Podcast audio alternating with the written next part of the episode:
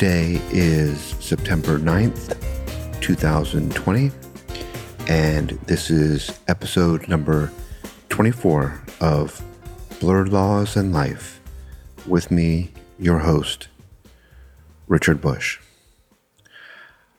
On today's episode of Blurred Laws and Life, I will be discussing a very interesting lawsuit for copyright infringement involving Taylor Swift. Taylor Swift has been sued for copyright infringement, and the case was initially dismissed by the district court. It then went to the Ninth Circuit Court of Appeals, and that dismissal was reversed. And now it has returned to the district court where the parties filed letter briefs with the defendants again seeking to dismiss the case. And the court issued a decision this week denying that motion. The issue involves whether the part that is alleged to be infringed in the original work was original, as that term is meant in copyright law. That is an issue that we have not yet discussed on Blurred Laws in Life, and that is a required element in a copyright infringement case that the material that is infringed be quote unquote original. And this case presents a nice way for us to discuss that issue in the context of a very interesting copyright infringement case. But before we get to the Taylor Swift copyright infringement case, there are a few other matters that I would like to discuss on this week's episode of Blurred Laws and Life. If you all remember, on episode, I believe, number 22 of Blurred Laws and Life, I spoke about the executive order that President Trump enacted that would require ByteDance, the parent company of TikTok, to sell TikTok's assets in the United States to a U.S. company. And the other part of that order that required the revenue from part of that sale to be deposited with the US Treasury. And I mentioned the fact that TikTok and ByteDance filed a federal court lawsuit challenging the constitutionality of that order, and also mentioned that it appeared that that lawsuit may become moot, unfortunately, because a combination of Microsoft and Walmart had reached an agreement with TikTok to purchase those assets, which would have made the lawsuit moot, as I said. And I mentioned that was unfortunate because it would have been interesting not only to see how the court dealt with the constitutional issue that was raised, but also how the Court of Appeals in California dealt with it, and then how the United States Supreme Court dealt with it? Well, not so fast. The Chinese government, in a game of chess with President Trump, enacted a law that requires the Chinese government's approval before certain technology assets of a Chinese company are sold. In other words, the Chinese government in response to President Trump's executive order, issued their own order that required their approval for the sale of those assets. That has slowed, if not killed, the TikTok sale to Microsoft and Walmart. What I have read is that the secret sauce, so to speak, in TikTok is the algorithm that provides the suggested music and other aspects of TikTok to the users, and that it is that algorithm that apparently cannot be sold by TikTok. And the analogy that I have heard is that without that algorithm, purchasing TikTok would be like purchasing a car without an engine. So if the Chinese government does not give their approval, and in this current environment, the trade war between the United States and China, the back and forth between President Trump and the Chinese government, I doubt they will, which means that constitutional challenge to President Trump's executive order may not be so moot, and we may ultimately get a decision by the district court, by the Ninth Circuit Court of Appeals, and ultimately the United States Supreme Court. And as I mentioned, I am betting that at least some of the judges and ultimately the justices in the Supreme Court will have very different views of the constitutionality of President Trump's executive order. So stay tuned because this is not over, and I believe this will be very interesting and political, and therefore perfect for blurred laws and life.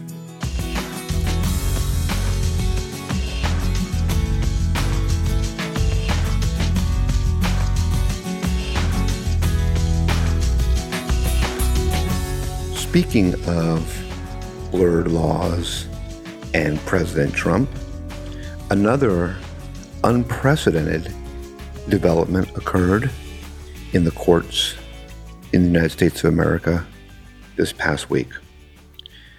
The United States Department of Justice on Tuesday took the unprecedented move of taking over the president's defense, President Trump's defense, in a defamation lawsuit brought by E. Jean Carroll, a columnist who last year accused Mr. Trump of sexually assaulting her over two decades ago. Uh, Carroll is suing President Trump in his personal capacity, and in that lawsuit, he was previously represented by private attorneys. It is unheard of for the Department of Defense to represent a president who is being sued individually for actions that were taken well before his presidency and in his private capacity. The case was filed originally in New York State Court, but it's now been removed to federal court for the court to decide whether the Department of Justice can step in on President Trump's behalf. As you might imagine, the attorney for Miss Carroll was apoplectic, to say the least, about the Department of Justice taking over the defense. In a statement, uh, he said President Trump's effort to wield the power of the U.S. government to evade responsibility for his private misconduct is without precedent and shows even more starkly how far he was willing to go to prevent the truth from coming out. The government is justifying its decision to involve the Department of Justice by claiming that the president is protected by a law known as the Federal Tort Claims Act, which essentially shields federal employees from civil litigation when that federal employee is, quote, acting within the scope of his office or employment at the time of the incident out of which the claim arose, end quote. The claim in this case asserts defamation based on a written statement issued to the press and two statements the president made in interviews in June of 2019, in which the president denied the accusation made in the plaintiff's upcoming book. The Department of Justice said in the court filing the president explained that these accusations were false and that the incident she alleged never happened.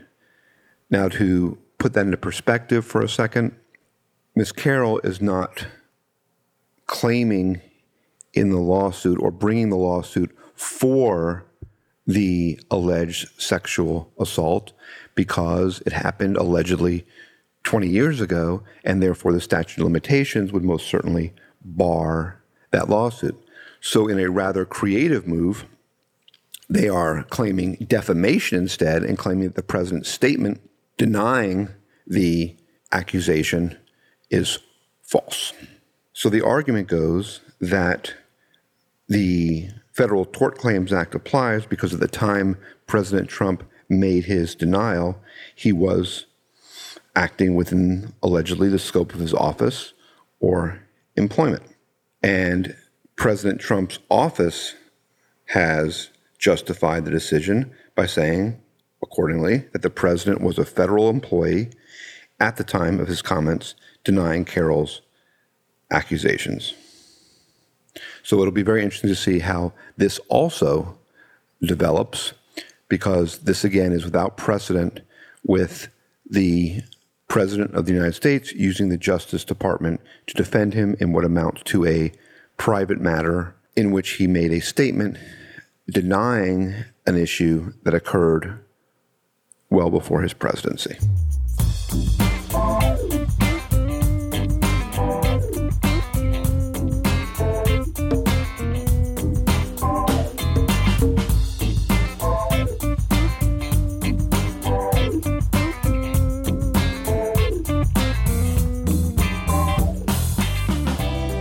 The area of copyright law is always developing.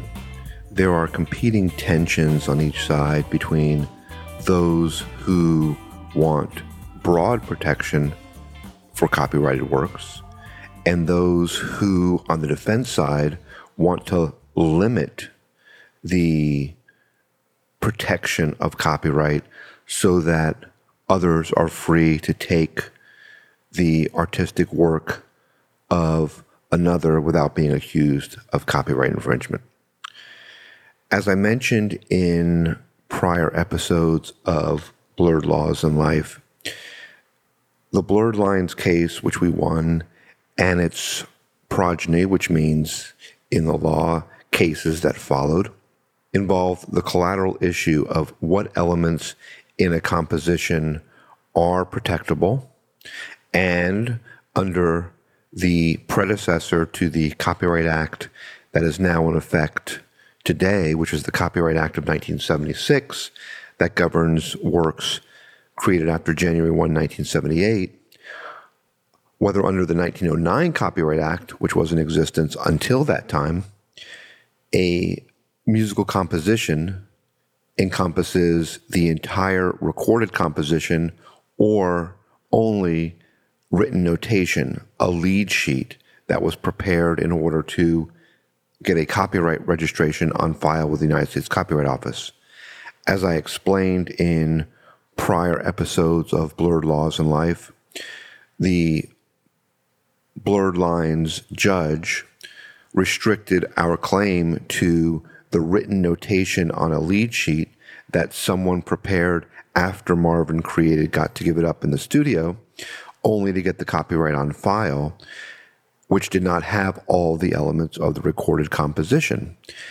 And in my view, that is a wrong decision because it disenfranchises composers of what they create and unnecessarily limits the composition to just elements that are reflected on a written lead sheet prepared by some unknown person after the fact to get the copyright on file.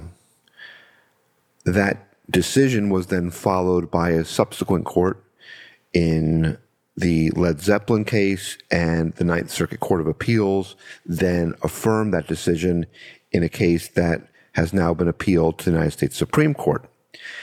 And within the Ninth Circuit decision of the Led Zeppelin case, there was another issue that was raised. The defense in that case went a step further and tried to claim that a musical composition should have what is called a thin copyright protection, meaning that a subsequent work would only infringe a musical composition if it is virtually identical to the prior work instead of the substantial similarity test that has been employed for the last hundred years in copyright infringement cases. The Ninth Circuit rejected that attempt and said that the thin copyright standard only applies to creative works where the creative choices are limited. And I've used this example in the past. There's only so many ways to paint a tomato. So if you have a picture of a tomato, a painter paints a tomato, and then someone else paints a tomato, it's going to be very difficult to establish that the second work infringes the first. The first will only have what we call thin copyright protection. And there's also a question of, and I'll get to this in a moment, originality. So these concepts, these rulings, these issues now are arising in many copyright infringement cases that are being filed and all came to bear just recently in a case involving Taylor Swift because the defense, to their credit, tries to expand those rulings and apply them to cases that they have never been applied in. And the plaintiffs, which is usually the side that I am on, has to beat that back. And those forces came to bear, as I mentioned recently, in a case involving Taylor Swift. So, to set this up, as I mentioned, in a copyright infringement case, a work will infringe another work where the two or the portions of the work copied are substantially similar. And there is no magic formula to determine whether two works are substantially similar. In a musical copyright infringement case, the plaintiff must pass what is called the extrinsic test and the intrinsic test. The extrinsic test allows the court to determine whether there are sufficient similarities compositionally in a musical composition to possibly get to the jury, while the intrinsic test allows the jury then to determine essentially whether the two songs sound enough alike or the portions copied sound enough alike to rise to copyright infringement. But before you get to substantial similarity, there is an initial bar, and that is to show that the portion copied was original. And the Supreme Court has stated that in the copyright infringement context, originality is not a high bar, that there just must be some creative expression, there must be a spark of originality. Those are the words of Justice Sandra Day O'Connor in the case of Feist Publications versus Rural Telephone Service, where the plaintiff attempted to claim copyright protection over its compilation of names and phone numbers in the phone book. And the Supreme Court in that case rejected the sweat of the brow doctrine for copyright protection, meaning that they had gone to great lengths to acquire that information, so it should be protected by copyright. And the Supreme Court rejected that and said that there must be some originality, there must be some creative expression, there must be some minimal degree of creativity, some spark of creativity, and the mere compilation of getting names and phone numbers does not meet that bar. So, in the Taylor Swift case, which is entitled Sean Hall et al. versus Taylor Swift et al., and is in federal district court in the Central District of California.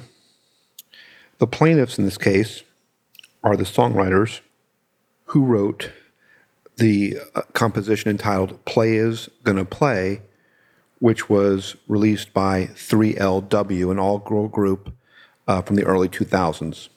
The chorus of Playaz Gonna Play consists of the following lyrics Players, they gonna play, and haters, they gonna hate. Ballers, they gonna ball. Shot callers, they gonna call. That ain't got nothing to do with me and you. That's the way it is. that's the way it is. Now, in Taylor Swift's song, Shake It Off, the chorus of that song contains the following lyrics Cause the player's gonna play, play, play, play, play, and the hater's gonna hate, hate, hate, hate, hate. Baby, I'm just gonna shake, shake, shake, shake, shake, shake it off, shake it off. Heartbreaker's gonna break, break, break, break, break, and the faker's gonna fake, fake, fake, fake, fake. Baby, I'm just gonna shake, shake, shake, shake, shake, shake it off, shake it off. So the plaintiffs filed a lawsuit claiming that their lyrics, at least in part, were copied in the Taylor Swift song. The district court originally dismissed the case, saying that the lyrics that are alleged to have been copied were not original. The Ninth Circuit Court of Appeals reversed. And now, back in the district court, as I mentioned earlier, the defendants reiterated their motion and raised other arguments to try to get around the Ninth Circuit ruling, and the district court had the parties write letter briefs and then issued a decision. The first argument that the defendants raised was that the plaintiff's claim was precluded because the unprotected ideas underlying the alleged copied words merge with those words, rendering them unprotectable too. So originally, the district court ruled that players gonna play and haters gonna hate is not original. And despite the fact that it was used with a certain melody and in a certain way that the plaintiff alleged was original. Now, to digress for a second, you all may remember in a prior episode of Blurred Laws in Life, I was involved in a similar case where we alleged that the word dog, as used by the defendant, infringed the use of that word in the iconic song Atomic Dog that my client owned. And while the defendants ridiculed that as saying, we don't own the word dog, we argued that it was used as musical punctuation in both songs at the end of each verse and therefore was original. And in what was a landmark ruling, the district court and then the court of appeals agreed that even a common word, if used in a unique way, could be original and, if copied, could constitute copyright infringement. So now, in this case, the defendant raised this merger doctrine that I just discussed.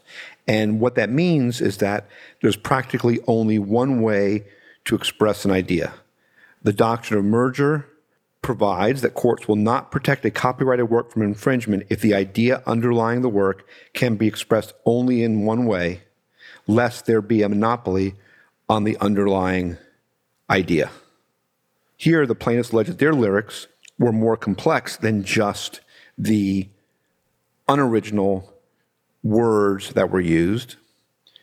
And the district court agreed that it is not abundantly clear, as the court said from the complaint, that there are sufficiently few means of expressing that idea.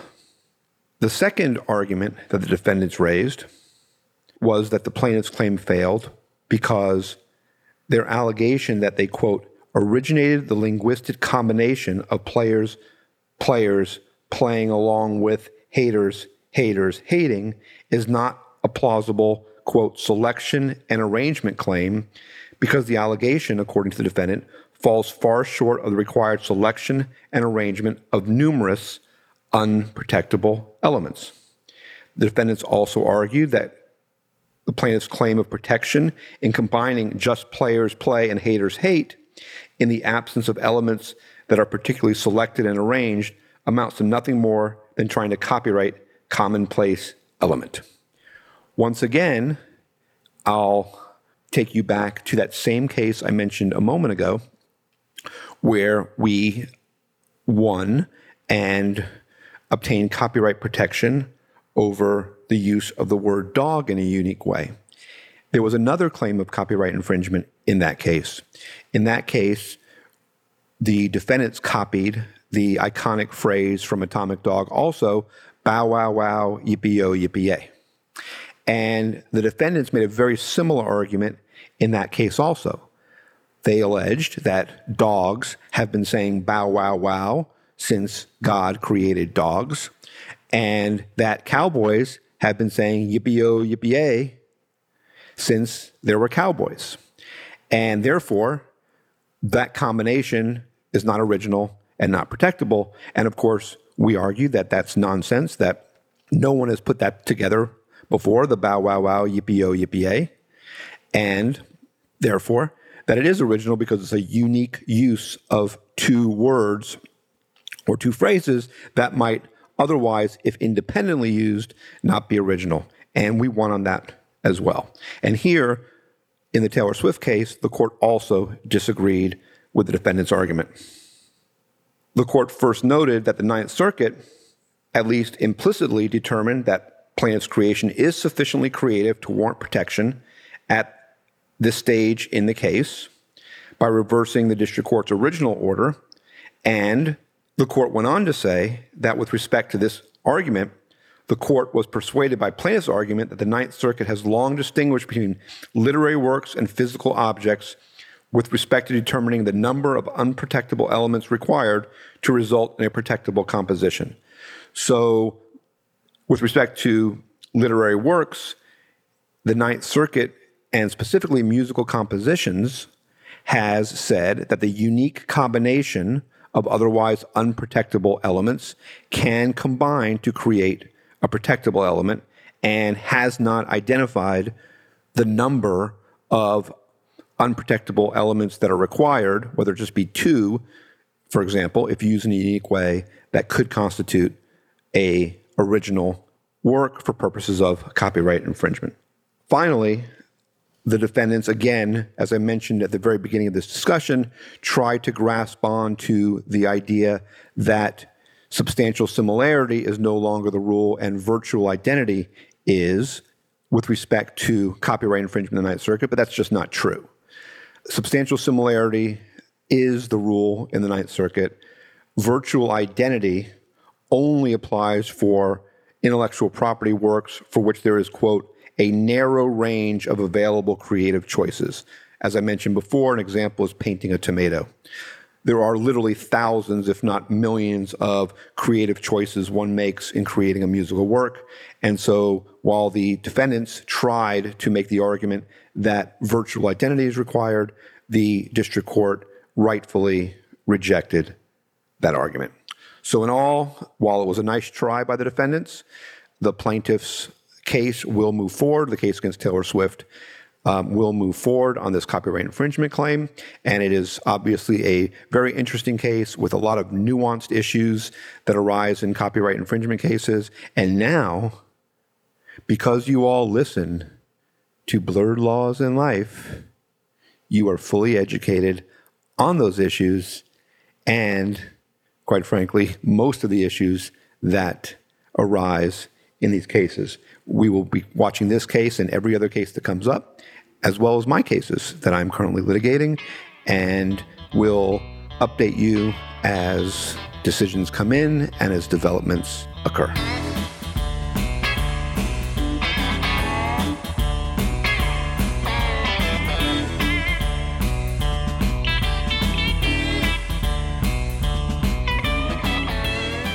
But that's not all for episode number 24 of Blurred Laws and Life. It's time for the bonus round. First, um, in interesting news, I will be appearing on the Adam Carolla podcast this week. I was invited to be a guest on Adam's podcast, and um, I'm looking forward to that. And I will let you know, all know when it airs. Um, I'll be recording it actually this afternoon. And um, when it does air, I will let you all know. Also, today is a big day for me because today, believe it or not, is, and I never thought this day would happen this year, is my fantasy football draft. I have been in the same fantasy football league with a bunch of idiots for the last 20 years. Of course, I've won it several times. Two of the guys that are in the league, Robert Valdez and Jeff Farmer, I know are listeners of Blurred Laws and Life. And I just want them to know, if they listen to this episode, that as an attorney with a law firm, I have access to private investigators and I have actually done background reports. I have photographs. I have investigative reports now on the two of you, as well, Robert, as your son Daniel, who's also in our league. And um, I've not mentioned this to you yet, but I'll be making a phone call to you this afternoon and then throughout the season literally blackmailing you um, with respect to your lineups, with respect to trades of players that I want, um, because I will stop at nothing, absolutely nothing, to win this league this year. 2020 is going to be the year that I win my third, and it should be a lot more. I've been in the finals many times, I'll have you all know, but my third fantasy football championship. Also, last week, I spoke about my mom, who has Alzheimer's, as you all heard, and I received so many different messages from listeners of Blurred Laws and Life telling me how much they enjoyed hearing about my mother, hearing about the stories, um, and asking me if I had any others to share and requesting that I do share uh, maybe another story or two. Well, I do have many more stories that I could share about my mom, um, but I just I picked one, which is a story that she and I have talked about basically our entire lives and have laughed about, and I wanted to share it with you because it also illustrates what a terrific mother she is and was, and what a wonderful person she is and was. When I was about five or six years old, I received a present, and it was a teddy bear, but it was a teddy bear that was like a puppet that went in the palm of your hand. And um, we loved that little teddy bear. We called him Teddy. Well, one day, my mother and I went, took the bus and went to the 163rd Street Mall and took other buses and went to what was called the Skylake Mall in Miami. We spent the day at the at those two malls, and it took at least three or four buses to get to those malls, so it was quite a day. I brought that um, teddy bear with me, and when I returned home at four or five in the afternoon, I realized that I had left him somewhere. And she and I were both devastated because she knew how much I cared about that little teddy bear. and rather than just let it go, we literally at four in the afternoon after being gone all day and without knowing where we left it because we had eaten, we had gone to two different malls, we had been all over the place. I think we even saw a movie that day. We went back on the bus and went to both malls and finally after about 3 or 4 hours of searching like and asking at every department store if anybody turned in this stupid little teddy bear we finally found him at the Lost and Found at the J.C. Penney at the 163rd Street Mall. We had gone to the Skylake Mall first. We looked everywhere there. We went to every store. Then we went over to the 163rd Street Mall, looked everywhere, and we finally found it and returned home about 10 o'clock that night, taking multiple buses. And um, we were both exhausted but happy. And we talked about that day pretty much for the rest of our lives. And finally, a shout out to my good friend Jillian Michaels, client, friend. She reported that she let her guard down for a moment and I believe got her hair done or her makeup, and the hairdresser had corona, COVID, and apparently infected a lot of people. And Jillian got the COVID by um, that hairdresser or makeup artist, but I'm happy to report that she is absolutely fine, no problems, fully recovered, and just sending out my best wishes and love to the wonderful Jillian Michaels. So, reminder to everyone to please be careful, please stay safe, please wear those masks, and have a wonderful week. And I will see you again next week, or at least talk to you, I should say, again next week on Blurred Laws and Life.